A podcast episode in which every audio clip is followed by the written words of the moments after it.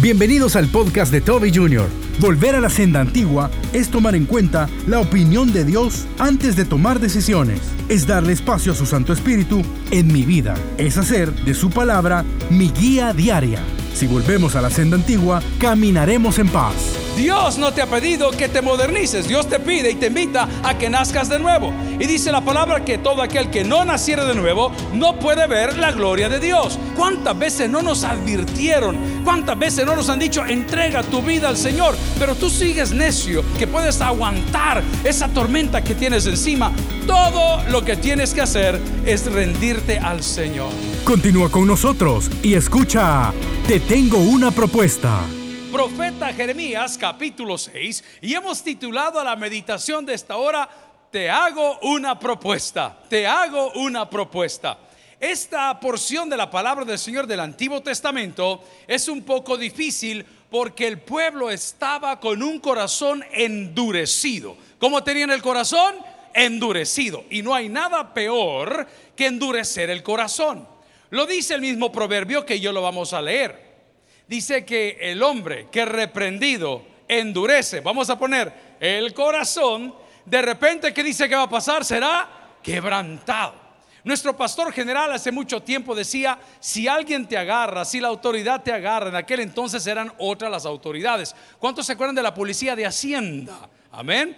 Y andaban unas cosas que le llamaban polainas. ¿Alguien recuerda que es una polaina? Era una parte de la bota superior, las polainas y esas cosas. Y decía, si ellos te llegan a agarrar y te quieren golpear, decía mi papá, hacete el blandito. No te les pongas fuerte. Y si aún en el suelo te agarran a patadas, hacele, ay, ay, ay, ay, ay, ay.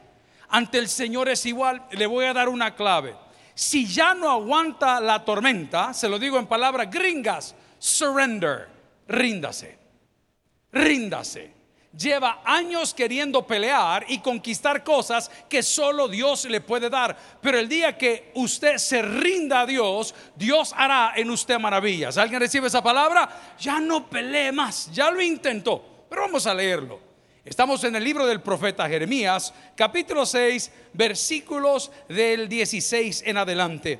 Así dijo Jehová, paraos en los caminos y mirad y preguntar por las sendas antiguas, cuál sea el buen camino y andad por él. Coma. ¿Y qué sucede? Y hallaréis descanso para vuestras almas. Oremos al Señor. Padre, gracias por esta noche de amigos. Gracias por la lluvia. Señor, estamos escasos de lluvia y el agua es sinónimo de vida. Hoy suplicamos, Señor, que estos fenómenos no sigan golpeando a nuestros hermanos que están trabajando el campo. Que las cosechas puedan mejorar, Señor que los embalses puedan llegar a su nivel. Padre, bendice a aquellos que están privados de libertad, a los que huyen de la justicia, a las viudas y a los huérfanos. Ábranos pues al corazón. En Cristo Jesús lo pedimos todo y la iglesia dice, amén. Pueden sentarse amigos y hermanos. Quería titularle la senda antigua, pero no es muy atractivo porque ese término no, no todo lo entendemos, la senda antigua. Pero estamos algunos de nosotros en una edad donde consideramos que las cosas antiguas son mejores que las nuevas. Si alguien está en ese rollo, ¿habrá alguien que me dice un fuerte amén? Amén. Que las cosas antiguas son mejores que las nuevas. Le voy a dar un ejemplo. Hacen carros maravillosos ahora. Carros con mucha tecnología, pero con motores de cilindrada bien pequeña. Entonces, cuando usted lo arranca, el carro ya no le hace. Se le dice, ay, ay, ay. Así arranca, ¿verdad? Ay, ay, ay, ay, Un motorcito 1.3, 2.5 y se lo quieren vender como que fueron 8 cilindros de varón. ¿Alguien dice amén? Es que tiene que ser así. Hoy resulta que todos los carros de batería o híbridos o los carros que están eléctricos son una novedad. Si usted retrocede en el proceso se va a dar cuenta que todos ocupan litio y que todos ocupan carbón. Al final de todo siguen contaminando igual, pero son cuestiones de modas. Pero muchos de nosotros estamos en esa edad, yo soy uno de ellos, que considero que las cosas antiguas son mejores que las nuevas. Y le tengo una noticia, Dios no le ha pedido que se modernice, Dios le pidió que nazca de nuevo. Preste atención, lo voy a repetir. Dios no te ha pedido que te modernices, Dios te pide y te invita a que nazcas de nuevo. Y dice la palabra que todo aquel que no naciere de nuevo no puede ver la gloria de Dios. Y es por eso que Jeremías le está diciendo a un pueblo duro, rebelde, que van a seguir sufriendo. ¿Por qué? Porque no quieren volver a la senda antigua. El Señor les había advertido cuántas veces nuestros padres, nuestros amigos, nuestros financistas o financieros, nuestros, los encargados de darnos los consejos de la casa, cuántas veces no nos advirtieron, cuántas veces no nos han dicho, entrega tu vida al Señor, pero tú sigues necio, crees que you can withstand, que puedes aguantar esa tormenta que tienes encima. Todo lo que tienes que hacer es rendirte al Señor. Salvador, a ti me rindo y obedezco solo a ti. ¿Cuántos días llevas peleando con Dios? ¿Cuántas puertas más Dios tendrá que cerrar en tu vida para que entiendas que debes de analizar dónde estás? Vamos al texto. Jeremías capítulo 16, perdón, 6, versículo 16 nos dice, así dice Jehová. Dígalo conmigo, así dice quién. Y si Dios lo dijo, se va a cumplir. Quiero que lo diga conmigo. Si Dios lo dijo, se va a cumplir. Mucha atención, aquí tenemos una enseñanza teológica básica. Tu pastor puede decir lo que él quiera. Lo que quiera, pues inventa lo que quiera. Dice que tiene un sentir en el espíritu. Mucho cuidado porque algunos sienten igual con el espíritu de caña. No sé si me entienden. No, no es el sentir del espíritu, es lo que la Biblia dice. Pero cuando Dios lo dice, ten por seguro que se va a cumplir. Ahora, ¿en qué tiempo se va a cumplir? No lo sé, depende de tu madurez.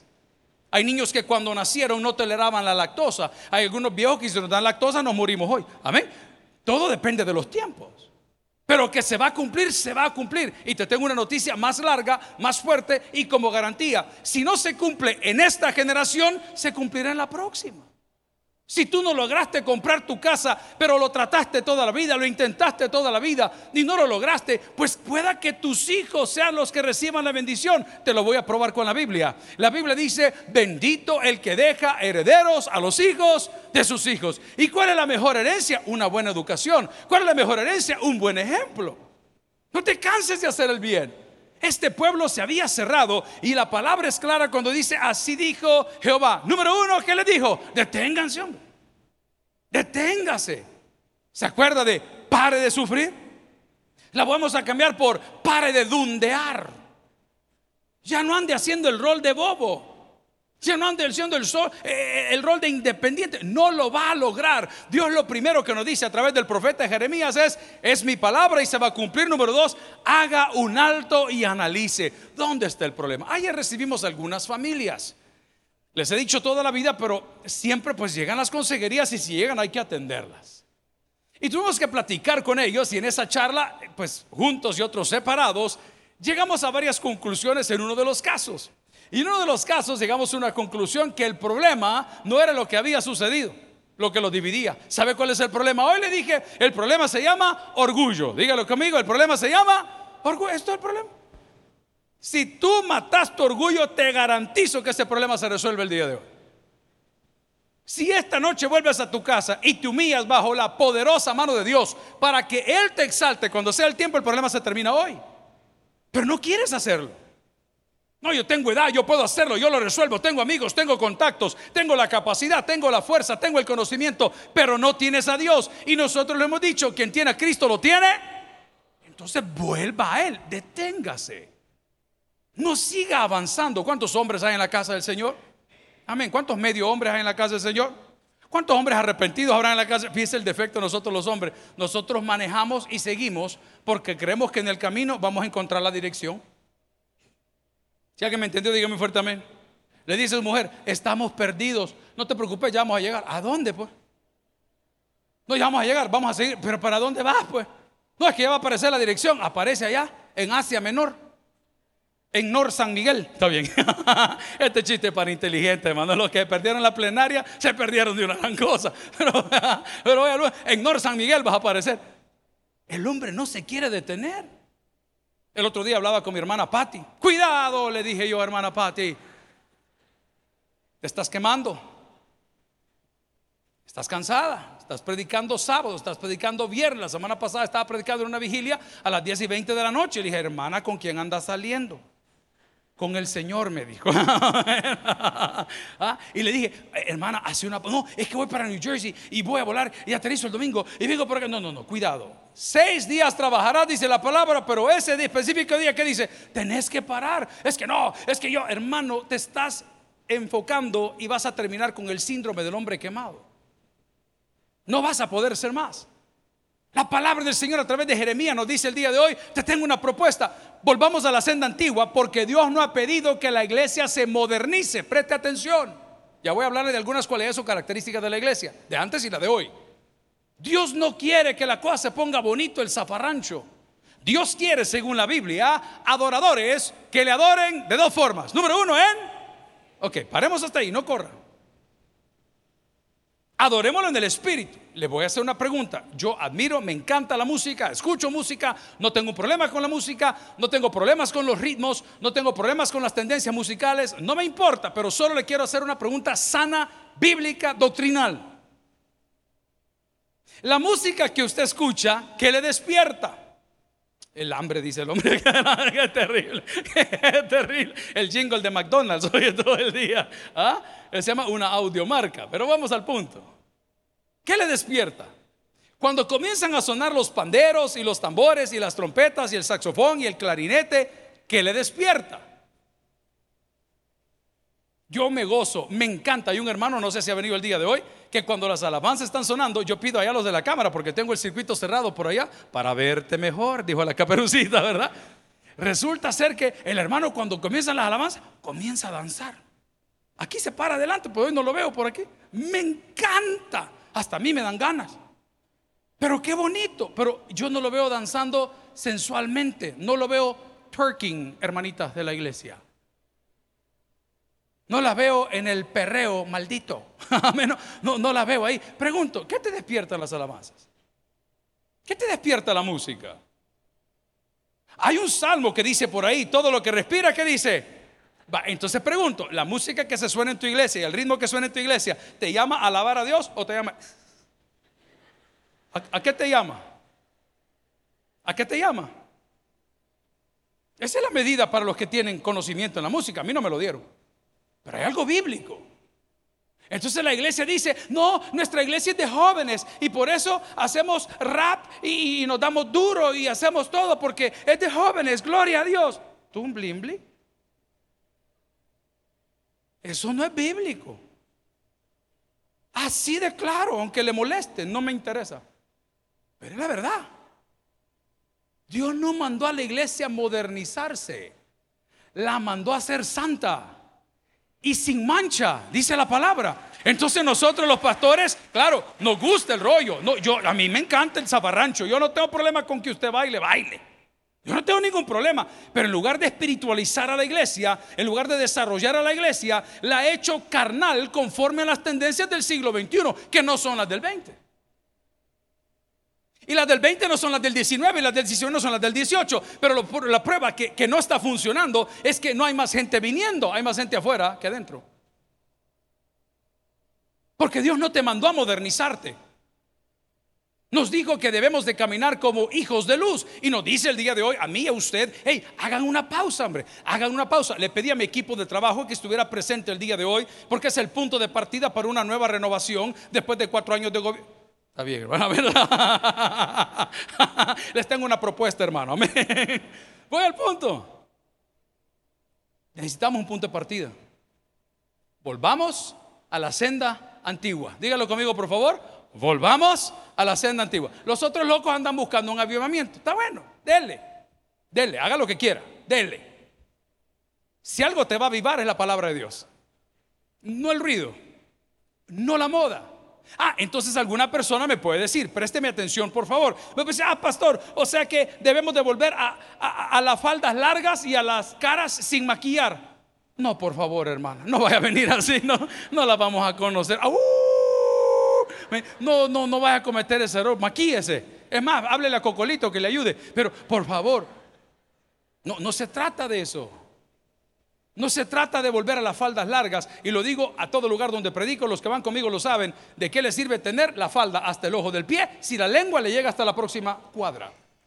Oiga, la hermana anda, anda activa, anda activa, es el punto. Entonces, volver a la senda antigua no es volver a vernos como que somos, qué sé yo, eunucos de aquella época o qué sé yo, No, no, no, no, no estamos hablando de ello. Volver a la senda antigua es hacer una pausa y analizar cuándo nos iba mejor. Yo recuerdo las campañas de las iglesias de domingo. ¿Cuántos asistieron alguna vez a alguna iglesia? Ey, papá, eran de domingo a domingo. Es más, no habían iglesias, eran carpas. Y la gente llegaba y adoraba. Venían aquí grandes predicadores, no aquí, al Salvador en general. Y era de domingo a domingo. Y la gente estaba en avivamiento a través de, que, de la palabra, no de la moda, no de la música. Volver a la senda antigua no es portar la falda larga, ni mucho menos las caritas sin pintar. Volver a la senda antigua es utilizar la Biblia como palabra de vida. Dígalo conmigo, utilizar la Biblia como... Ok. Tiene que haber palabra. Tiene que haber palabra. Tenemos que abrir la Biblia. Tenemos que desarrollar una relación con la Biblia porque es nuestra proteína, no es nuestro carbohidrato. Lo voy a ilustrar así. La alabanza es el carbohidrato, la proteína es la palabra de Dios. Ah, no, si el carbohidrato rapidito lo metabolizás, el carbohidrato, métale un chocolate a un bicho de tres años a ver si lo acuesta. Y si lo pega en la cama, la cama flota como que es endemoniado el mono, porque tiene una energía y tiene un volado, que e, e, e, es el carbohidrato, pero usted necesita proteína. Entonces hagamos un evento para jóvenes y nunca se me va a olvidar y no se lo he podido cumplir a mi papá. Mi colega no me deja mentir. ¿Sabe que soñó toda la vida él? Cuando comenzamos a hacer el super libro y todas las actividades que después nos llevaron allá para los estadios. Quiero un congreso de jóvenes, me decía donde todos los jóvenes vengan con corbata y vengan a aprender de la palabra. Creo que 13 vamos a venir o 17 máximo. Amén, dice el otro. A nadie le interesa. No les vaya a decir que vamos a quitar las sillas y vamos a hacer un roller boogie party en patines y le vamos a meter humo y vamos a traer a reggaetón cristiano y a música de los que fuman pero dicen que no. Amén. Le garantizo que rebalsamos la casa del Señor. Si alguien me entiende, dígame fuerte amén. Volver a la senda antigua es botar esa basura. Es fortalecer jóvenes. Que el cipote cuando llegue a la universidad y se exponga a los conocimientos universales de la universidad tenga fundamento. No, nosotros no queremos fanáticos, personas con fundamento. ¿No tiene usted sus amigos que cuántos tienen amigos que les aman? Mire cuánto engañado. No hay nadie mejor amigo que Cristo. No le ha dicho usted a su amigo, hey fulano, vamos a comer, échate un trago. Y le dice usted a su amigo, hey, fíjate que yo no tomo. No, me, pero servítelo. No, fíjate que yo no tomo. No, pero te lo voy a dar con poquito. No, fíjate que no tomo. No, me, pero echa. Y se lo ponen hasta en la boca. Usted le está diciendo, fíjate que estoy tratando de hacer una dieta. No, si aquí te traje, mira, comete. Ay, qué cosa más rica. ¿Cómo se llama ese pan dulce que lleva en medio un montón de turrón blanco y está forrado por arriba? ¿Cómo se llama? Eso sí pueden. Los libros de la Biblia nunca se los han aprendido. Pero cuando usted se lo van a poner en la boca, usted dice, ¿qué cosa más rica? Exacto, mírele a sus amigos, comételo. No me voy de aquí hasta que te lo comas. Porque esta es una relación de soplado a soplado. Volver a la senda antigua es saber decir no, hermano. Hacemos una pausa en nuestro podcast. Si quieres seguir aprendiendo más de la palabra del Señor, te invitamos a que sigas al pastor Toby Jr. en sus redes sociales. Twitter e Instagram como Toby Jr. Taver. En Facebook, búscalo como Toby Jr. Y puedes visitar también su canal de YouTube, Toby Jr. TV. Continuamos con más del podcast ¿Y qué somos? Del pastor Toby Jr. Estamos visitando los hospitales el día ayer y entonces le pregunta a todos, ¿cómo le fue? ¿Cómo le fue? Y, este Jorge como no puede disimular, ¿vea? porque de la cara no le ayuda, entonces venía con el gran enojo. ¿Y qué le pasa, Jorge? Es que mire, me dijo, toda la gente del sector número 9 no quisieron orar conmigo, se van a morir, me dijo. Así se dio. Y le dije, ¿y qué pasó? Es que mire, me llegué y le dije, ¿puedo orar por ustedes? Y nos dijeron, es que nosotros eh, somos católicos. Pues sí, Jorge, le digo, si todos somos católicos, somos universales. Se por tomar venganza de mi amigo que venía algo achicado de otra forma. ¿Ah? Le toqué la puerta a una persona que estaba al lado que ya había rechazado la oración. Entonces le toqué la puerta y estaba la señora en su cámara. Es su derecho. Ellos están pagando la cuenta del hospital. Es su derecho. Ellos pueden decir que no. Es su derecho. Pero por un vivo, otro más vivo. Así que le tocamos la puerta. Le digo, buenos días, señora. No lo deje hablar. Dele con todo. No lo dejen de hablar. Buenos días, señora. Le estamos queriendo visitar. Mire, le digo, ¿qué? Bueno, ¿cómo está el paciente? El paciente estaba casi muriéndose, hermano. Pero yo le la pregunta. ¿Cómo está el paciente? El hombre ahí, beatiecito. Y le digo, usted no debe de preocuparse, le dije, porque usted sabe que nosotros los humanos nos subimos a los aviones sin conocer quién es el capitán y con toda confianza nos sentamos, nos dormimos, leemos, descansamos, vemos una película y aterrizamos en nuestro destino final. Así todo hombre que deje entrar a Cristo a su vida, cuando Él es el piloto, su esposo, su marido y sus hijos van a llegar al destino final. Que Dios le bendiga. La otra semana vengo por los diezmos, le dije, vamos a... Porque el gran miedo cuando le dicen cristiano es que le van a pedir algo. La Biblia dice que Jesús nos recuerda que Él ha venido para que tengamos vida y vida en abundancia. A Él sea toda la honra y la gloria. Entonces, ¿cuál es mi propuesta? Volvamos a las sendas antiguas. Jeremías le dijo, señores, párense en los caminos y vean. Tercera acción. ¿Cómo le va mejor? Estoy en una etapa crítica de mi vida, les pido me comprendan. Amén. Ya la, edad de los 40 ya pasó. ¿Cuántos hombres ya pasaron los 40? Hogares seguidos. ¿Ah? ¿Cuántos llevan los 40? Ya, cuando usted llega a los 40, vea Francisco, las cosas se ponen terribles. A mí en mi casa me dijeron hace 14 años. Yo no sé qué te pasó, me dijo. No sé decirte cómo fue. Así me dijeron. Y le digo yo, pero ¿por qué? Es que mira, solo sos ropa, solo sos carros, solo sos perfumes. Foxy, me dijo, imagínense qué terrible. Eso ya pasó, hermanos, ya lo pasado. Amén, hermano, ya estuvo. Pero estoy en una etapa que a todo le encuentro un pero. Porque usted cree que solo usted puede. Con sus hijos, en la empresa. Eso son etapas, no se preocupe. Usted va a llegar también, prepárese. Pero ayer hice un experimento. Con las personas que hablé fuera de mi institución, me propuse darles buena vibra. Entonces cuando me hablaban pidiendo algún favor, que son un montón los que hablan a diario, yo dije, le voy a decir sí a todo, aunque no haga nada, pero usted dígale sí a todo. Entonces me llamaron, ¿qué tal fulano? ¿Cómo está? Hermano, le digo, ¿cómo está? Qué gusto escucharle. Yo sé que él me llama solo cuando necesita favores. Lo sé porque lo conozco. Y mire, pastor, quiero que me ayude. Con todo gusto, hermano. Dime cómo te ayudo. No que haga una llamada con fulano y que me conecte con Mengano y que me vaya a perencejo y que no sé qué. No, mire, no se preocupe que yo lo hago. Experimento número uno, dije yo, prueba superada. Número dos, Pastor, me dijo otro, fíjese que quería pedirle, he puesto un almacén de no sé qué y quisiera saber si usted me quiere comprar. Claro, le dije yo, tráigame el producto en el año 2027 y le vamos a dar a su... Pero mire hermano, me sentí tan bien ayudando, empujando y no solo criticando y retrasando. Haga la prueba. ¿Cómo le iba mejor? Mire, pastor, yo era buena persona.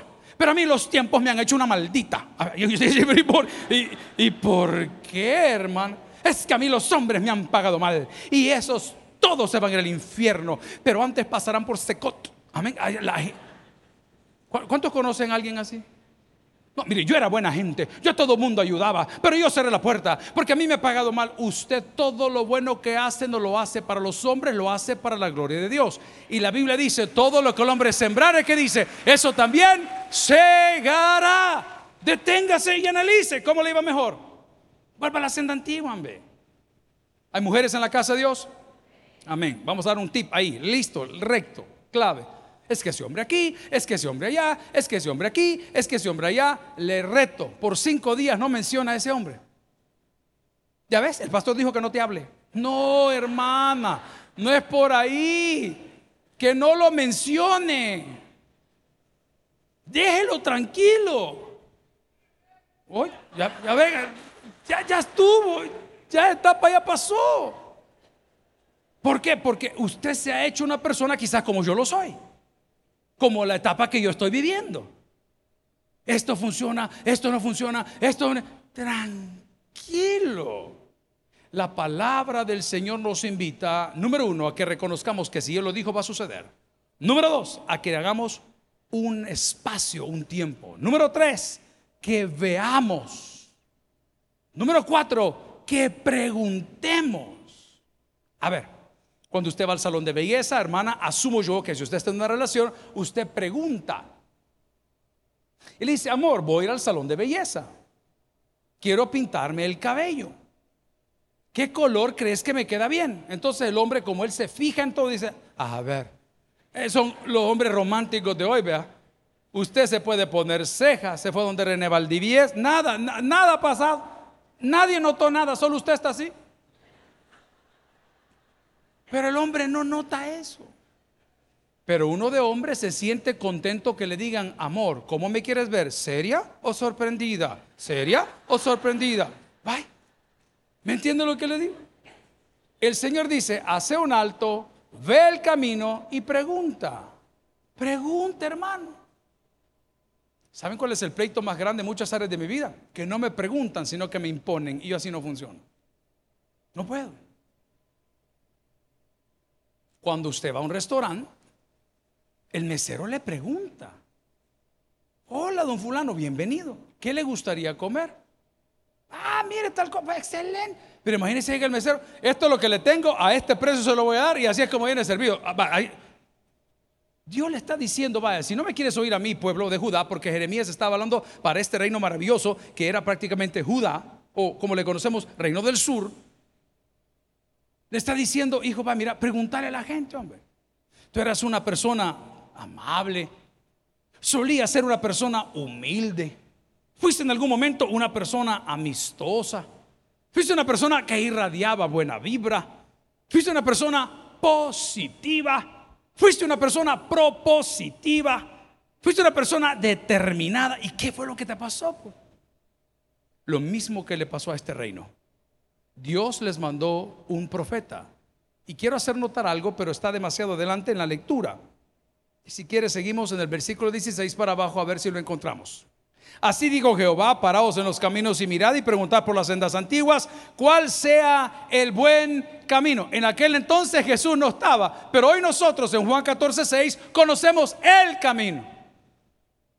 No el mejor camino, el camino. Estamos haciendo una ruta en las motocicletas. Le digo, mira, ¿por qué no pasamos para el lado de Chalatenango? Nos vamos aquí por casa 1800, ¿verdad? Ese, por San Martín, llegamos al lago que está de ese lado y nos embarcamos de aquí para allá. Entonces éramos 34, 28, 30 motos y de repente dice uno de los colegas, cuidado, dijo, porque la, llegadita al ferry eh, es una, es una calle muy fea y no todos van a poder meter esa moto. Yo digo, mire, mejor no lo hagamos. Para tener un accidente, mejor no lo hagamos. Vámonos por el mejor camino. Vámonos por el mejor camino. Nosotros sabemos que Cristo es el único camino. Diga conmigo, Cristo es el único camino. Entonces, ¿por qué quiere caminar por otra senda? ¿Por qué insiste en caminar solo? ¿Por qué no le consulta al Señor? Le dije al inicio de nuestra conversación que Dios no ha pedido que su iglesia se modernice. Dios ha pedido que seamos una iglesia santa y apartada. Y para eso tenemos que detenernos, analizar dónde estamos, ver para dónde vamos. Pero aquí hay una declaración en su palabra, en la segunda parte del 16, cuando dice, y hallaréis descanso para vuestra alma. Búsqueme ahí, por favor, Mateo 11, 29. Mateo 11, 29, vaya conmigo en la Biblia o lo va a poder ver en sus pantallas. Vamos a hacer referencia a esto. Y encontrarás que dice la palabra, descanso para vuestras almas. Mateo 11, 29. Si ya lo tiene, me dice un fuerte amén. ¿Qué dice la palabra? Llevad mi yugo sobre vosotros y aprended de mí. ¿Cómo le dijo? Que soy como. ¿Cómo es él? La senda antigua. La senda antigua. ¿Se acuerda cuando usted era estudiante? Pero usted ya es maestro. ¿Por qué trata mal a los estudiantes?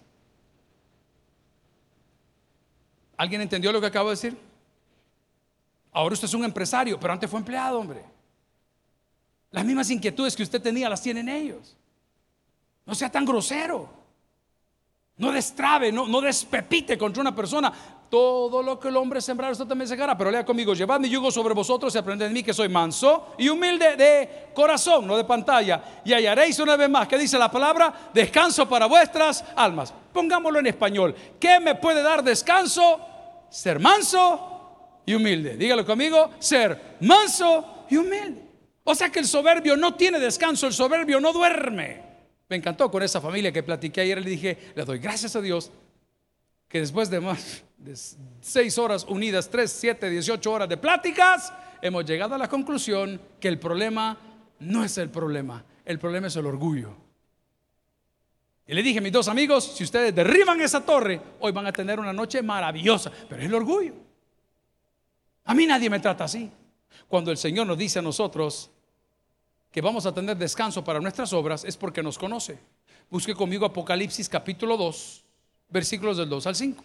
Vamos a ilustrar lo del descanso y vamos a ver que Él sí conoce. Dice la palabra, y yo conozco tus obras y tu arduo trabajo y paciencia, y que no puedes soportar a los malos. Y has probado a los que dicen ser apóstoles y no lo son. Y los has hallado, que dice? Mentirosos. Y has sufrido, y has tenido paciencia, y has trabajado arduamente por amor de mi nombre, y no has desmayado. Pero tengo contra ti que has dejado la senda antigua, tu primer amor. ¿En qué lo vamos a reducir? En mansedumbre y en humildad. Dígalo conmigo, en mansedumbre y en humildad. Cuando uno hace la fila para poder entrar a cualquier país que no es el suyo, tiene que pasar por migración. Y muchas veces los señores de migración no están teniendo el mejor día.